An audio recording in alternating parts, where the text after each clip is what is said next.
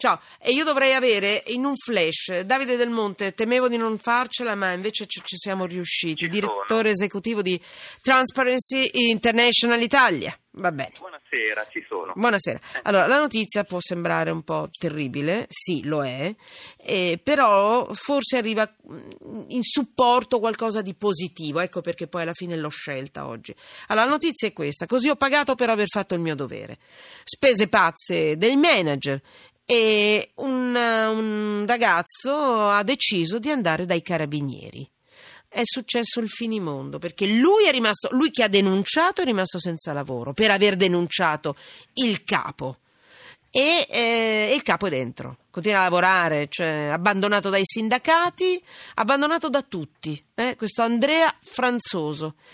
Ehm, Davide, Davide Del Monte, direttore, lei può aggiungerci qualche cosa a questa storia e, e dirmi perché potrebbe essere, potrebbero essere, esserci degli spiragli? Una legge, giusto?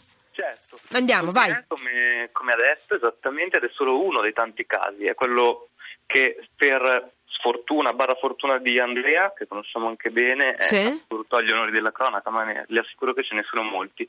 Oggi insieme, mh, parlando di legge invece, e di cosa potrebbe cambiare per evitare questa situazione, Nei con confronti delle persone che denunciano, che denunciano, i cosiddetti whistleblower, un termine inglese perché Eh. in Italia non c'è una traduzione per definire chi eh, mette in pericolo il proprio interesse per l'interesse pubblico. Bellissimo. Ecco. Eh. Sarebbe chi, chi, chi suona nel Veloce. fischietto, chi dà l'allarme. Eh. E fondamentalmente oggi con, eh, con la campagna Voci di Giustizia che stiamo conducendo insieme agli amici di Riparte il Futuro abbiamo chiesto e ottenuto che venisse calendarizzata al più presto in Senato la discussione sulla legge che tuteli queste persone. Bellissimo. Così è stato e speriamo. Quando, quando si discute? Perché ci risentiamo. cominciava oggi pomeriggio, certo, Eh, lo si so, per oggi questo. pomeriggio, ma sa che discutere una legge è una cosa, arrivare a una legge fatta bene è un'altra, quindi ci dobbiamo sentire e noi continueremo Domani ti chiamo perché- subito, la chiamo subito, Davide. Bellissimo, perché potrebbe venire fuori una bella legge per difendere quelli che hanno il coraggio